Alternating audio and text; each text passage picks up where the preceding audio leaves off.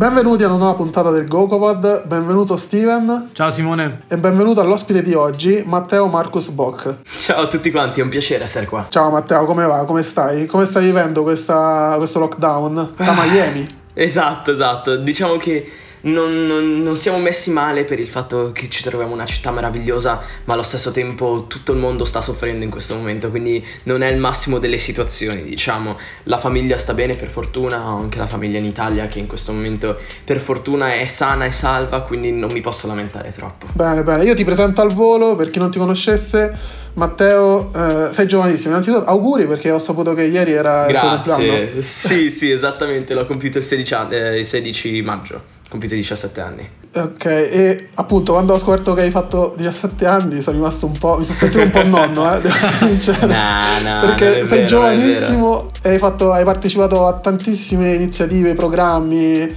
Eh, giusto per ricordarne alcune: Sanremo Young, Italia's Got Talent, The Voice in Germania. Eh, hai preso parte al tour europeo di Soy Luna, mm-hmm, Disney, esattamente. Disney, quindi io non vedo l'ora di affrontare un po' tutti questi, questi discorsi, queste, parlare con te di tutte queste esperienze perché eh, poi so che hai riassunto anche un bel po' di cose, di cosette nel tuo libro che è uscito lo scorso settembre. Da cosa vuoi iniziare? Guarda, dimmi tu. Uh, allora, diciamo allora di iniziare dall'inizio, che io ho iniziato a cantare quando avevo 9 anni in realtà eh, ero estremamente piccolino e avevo appena scoperto veramente questo nuovo mondo perché prima di sapere che sapessi cantare io faccio soltanto sport, faccio sport di tutto, tennis, nuoto, calcio, eh, equitazione, di tutto, di più. E poi ho scoperto questo nuovo mondo grazie ai musical, eh, grazie a Re Leone dove io interpretavo il piccolo Simba ed è anche la ragione per cui ho un tatuaggio di un leone che mi rappresenta il mio simbolo e poi da lì ho veramente scoperto questo nuovo mondo che mi ha stravolto la vita completamente e ho voluto ehm, approfondirlo, continuare, studiare. Ho iniziato a, fare, a prendere lezioni di chitarra, eh, ho iniziato a togliere un pochino dello sport e cercare di capire veramente quello che volevo fare. Ed ero anche veramente piccolo, quindi ho iniziato a fare recitazione altri musical, canto, uh, ballo, ho lavorato per Disney, Nickelodeon. E poi quando avevo 12 anni ho avuto la possibilità, grazie al fatto che sono metà tedesco, uh, di andare a The Voice Kids in Germania, dove lì uh, sono arrivato finalista. Ed è stata letteralmente una delle esperienze più incredibili della mia vita perché là veramente ho capito che volevo cantare nella mia vita quindi dopo di là è iniziata per dire un po' la mia carriera, dove ho iniziato a lavorare in Germania, ogni weekend andavo avanti e indietro, avanti e indietro dall'Italia per andare a fare le mie piccole esibizioni, perché la gente iniziava a conoscermi, cose del genere, però allo stesso tempo il fatto che ogni weekend dovevo prendere il volo per andare in Germania dopo la scuola, il venerdì prendevo l'ultimo volo del venerdì per poi andare in Germania e poi domenica tornavo alle 2 del mattino per poi riniziare scuola il lunedì, quindi ero stravolgente, ho iniziato quindi a, a cercare cercare di cose da fare anche in Italia. Poi abbiamo contattato Italia's Got Talent, ci hanno ricontattato, siamo andati Italia's Got Talent, anche lì semifinalista e piano piano ho iniziato veramente a crescere nel mondo della musica e continuare a costruire, costruire, imparare di più e mm, cercare di migliorare anche perché questo è sempre il mio obiettivo alla fine e mm, adesso dopo otto anni che ho iniziato a cantare eh, faccio canzoni, ho uscito il mio primo album l'anno scorso che si chiama Cruising, ho scritto il mio primissimo libro, um, devo ammettere che stanno succedendo tante cose e adesso ci troviamo qua a Miami eh, per continuare a sognare insieme, quindi diciamo che non sta andando male. E ascolta, io allora, diciamo partirei questo secondo inizio dall'ultima cosa che gli ultimi progetti che stai curando quindi eh, hai fatto uscire appena due singoli in questo periodo mm-hmm. di lockdown mm, a tema proprio coronavirus mm-hmm. e uh, in una tua intervista, in un tuo comunicato ho letto che stai lavorando dal camerino armadio, dalla, dalla cabina armadio perché insonorizza bene. Come è stato? Effettivamente tu ti sei trasferito a Miami da qualche mese e esatto. uh, poi ti sei ritrovato in questa catapultato in questa situazione completamente anomala. E è stata. Com'è stato? È stata una situazione veramente strana per il fatto che è stato tutto veramente veloce. Noi abbiamo avuto la possibilità di trasferirci qua a Miami a gennaio. Io praticamente è, è, da un anno che più o meno stavo parlando con i miei nuovi manager. Eh, io adesso lavoro con il manager di Alessia Cara, Sean Mendes e altri artisti mm, sudamericani E um, qua è, è, nata la possibilità, quindi abbiamo fatto tutto quanto, io devo ancora finire la scuola, quindi volevo finire il semestre, tutto quanto, quindi ho studiato, studiato, tutto studiato. Il 25 gennaio ho finito scuola in Italia per poi iniziare il 27 gennaio scuola qua in America, cioè è stato veramente tutto velocissimo. Wow mi sono ritrovato qua a Miami, tutto nuovo e piano piano eh, c'era questo problema del coronavirus che stava crescendo. Ero tipo, wow, ma cosa sta succedendo nel mio, nel mio mondo, nella mia terra, nel, nella mia Italia? Ero tipo, non, non, è possibile. Vedevo il problema che stava cre- eh, crescendo, avevo la mia famiglia in Italia, avevo mia sorella in Italia, avevo tutte le persone, i miei amici e tutto quanto, ero tipo, devo cercare di fare qualcosa a 8000 km di distanza perché Mm, non è possibile che siamo qua lontano e non posso fare niente. Quindi ho scritto esattamente queste due canzoni una si chiama Non ci avrai e l'altra è la traduzione in spagnolo che si chiama Juntos, che non è il classico singolo da ballare o cose del genere, però volevo mandare un messaggio di, pos- eh, di positività, sensibilizzare la gente, soprattutto i giovani che eh, all'inizio magari non credevano fosse così tanto seria questa, questo, mm, questa situazione del coronavirus. E per questo motivo ho scritto questa canzone che è un po' divertente, un po' catchy, ma allo stesso tempo ha un significato e ho collaborato con tanti influencer italiani per fare questo video e mandarlo nelle reti sociali e cercare di mandare un messaggio e donare il più possibile agli ospedali eh, italiani e alla Croce Rossa italiana. Poi il problema del coronavirus stava crescendo in tutto il mondo e quindi ho deciso di tradurre la canzone anche in spagnolo e di continuare e di cercare di farlo anche qua in Sud America e in America, soprattutto in Sud America per il fatto che eh, là non hanno la possibilità di curare il coronavirus o semplicemente di mantenere social distancing e tutte l- semplicemente seguire le regole in maniera giusta come si dovrebbe fare in questo momento. Wow, è impressionante uh, sentirti parlare perché sei giovanissimo, però parli veramente con un'esperienza uh, alle spalle incredibile. Grazie. E questa tua attenzione anche a questi problemi sociali, il fatto che uh, tu ti sia speso in prima persona per la situazione in America Latina, dove ovviamente, non ries- come hai detto tu, non riescono per, uh, per, cause di forza maggiore a rispettare le distanze sociali, e, evidentemente sono meno fortunati di noi in Italia eh, ti fa veramente onore. E, no, è che mm, io dico sempre che pur essendo abbastanza giovane, Uh, diciamo che ho avuto abbastanza esperienze nel mio passato che mi hanno fatto crescere velocemente rispetto ad altri ragazzi di 16-17 anni e um, per questa ragione anche avendo un seguito di qualche tipo avendo anche una passione, in qualche modo dico sempre che il mio obiettivo principale è sempre mandare un messaggio, mandare un messaggio sia di positività ma anche fare del bene con le cose che ho. Quindi non è che posto soltanto TikTok dove mi diverto, cose del genere, voglio mandare un messaggio e se riesco a fare la differenza anche piccola mh, mm, sono sempre il primo a provare a provarci. Tu Stiamo, volevi aggiungere?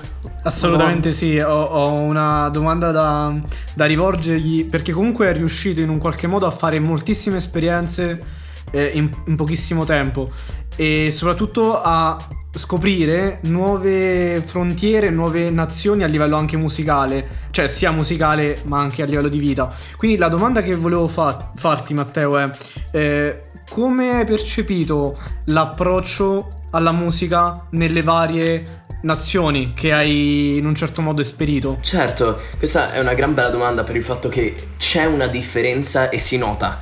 Io quando ho iniziato in Germania, io veramente a cantare davanti a un pubblico e devo ammettere che c'è una differenza grande, soprattutto anche per il fatto che sì, parlo il tedesco, ma non è la mia lingua principale, per il fatto che non l'ho mai studiato, cose del genere. Quindi c'era sempre questa differenza di lingua che a volte faccia, fa, dava un po' di fatica. Però uh, diciamo che il pubblico in generale a me rende sempre felice. Sono tutti incredibili e spettacolari per il fatto che il fatto che vengano semplicemente a un concerto per sentire la mia voce, secondo me mi emoziona sempre tantissimo. Però in Germania si sente un po' la differenza. La Germania in generale è detta come un paese un pochino più freddo, dove le emozioni magari si, uh, si mm, concepiscono in modo differente. E quindi c'è una grande fan base là, ma allo stesso tempo non è, diciamo così, matta come in altri paesi. Uh, in Italia, per esempio, dove ho, ho, trascorso gli ultimi anni veramente della mia carriera, eh, soprattutto negli ultimi due anni, ho veramente notato una differenza molto grande per il fatto che la fan base sta crescendo molto in fretta per la prima volta avevo sentito veramente delle persone che cantavano la mia musica davanti a un concerto. Io andavo nei festival italiani durante l'estate 2018 e mi ritrovavo davanti a 18-20 mila persone che cantavano tutti quanti ai ai ai e ero tipo non ci posso credere e questo mi ha emozionato tantissimo per questo porterò l'Italia sempre nel mio cuore proprio per il fatto che mi ha regalato così tante emozioni. Però per esempio io l'ottobre scorso se non mi sbaglio sono venuto qua in Latino America qua a Miami per poi andare in Messico per conoscere un nuovo paese, per farmi conoscere anche uh, da un nuovo pubblico.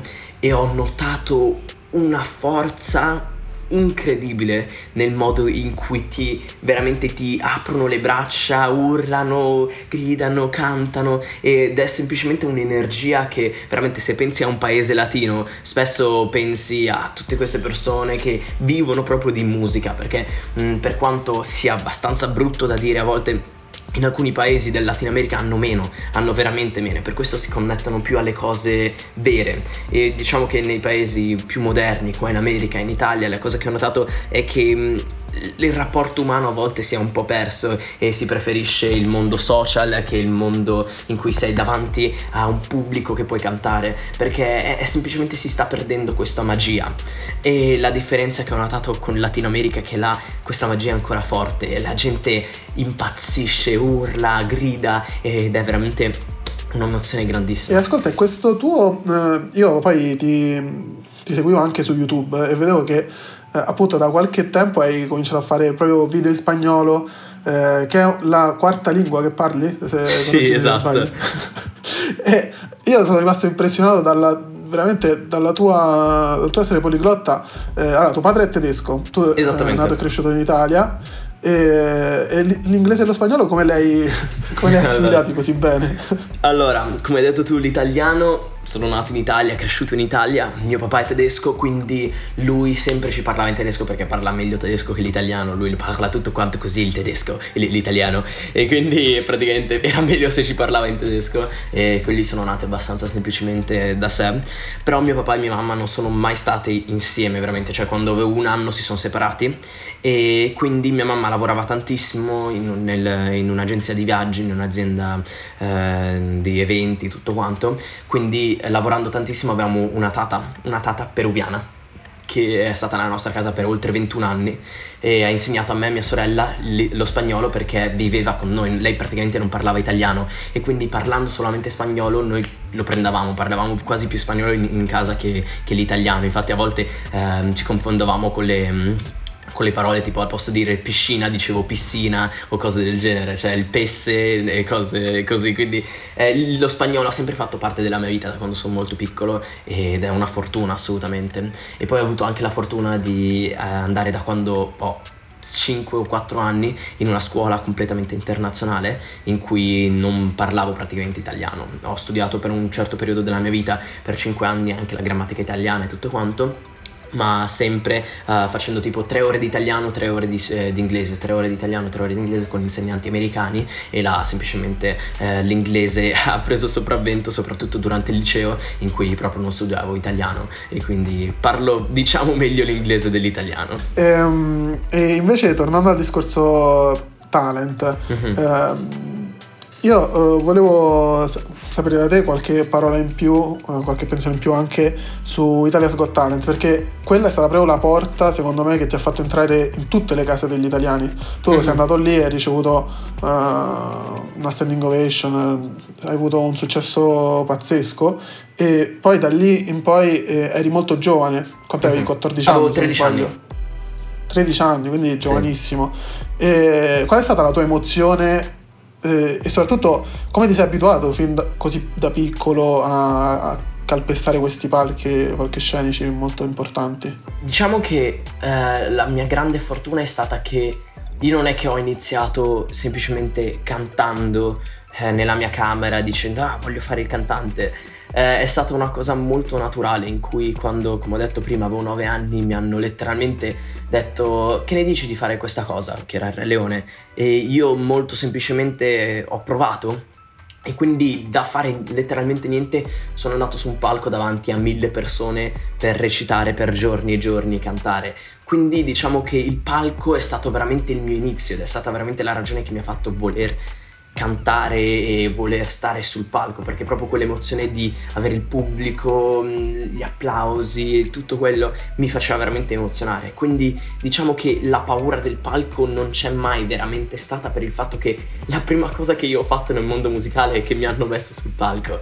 Quindi quella è stata una grande fortuna che mi ha aiutato anche nel futuro, che ovviamente prima di salire sul palco, soprattutto a 12-13 anni, un po' di ansia c'è, c'è tipo, oddio, ok, prendiamo un bel respiro, non sappiamo cosa succederà, però mi diverto, mi diverto. E adesso quella paura si è trasformata in voglia di salire sul palco. Io dico sempre che il palco per me è come una casa, mi, mi sto bene, sto bene quando sono sul palco perché um, posso essere me stesso, non c'è uno schermo davanti ai miei occhi che, um, che può dare delle informazioni diverse, che può nascondere il vero me e quindi questa è veramente l'emozione più grande. E sicuramente i talent sono stati eh, molto importanti per me Uh, perché mi hanno fatto insegnare molto, mi hanno insegnato veramente tantissimo, soprattutto anche del mondo della TV, che non è il mondo che tutti quanti si aspettano, non è il mondo che tutti quanti dicono ah è tutto reale o cose del genere, c'è molto dietro e il fatto di averlo capito molto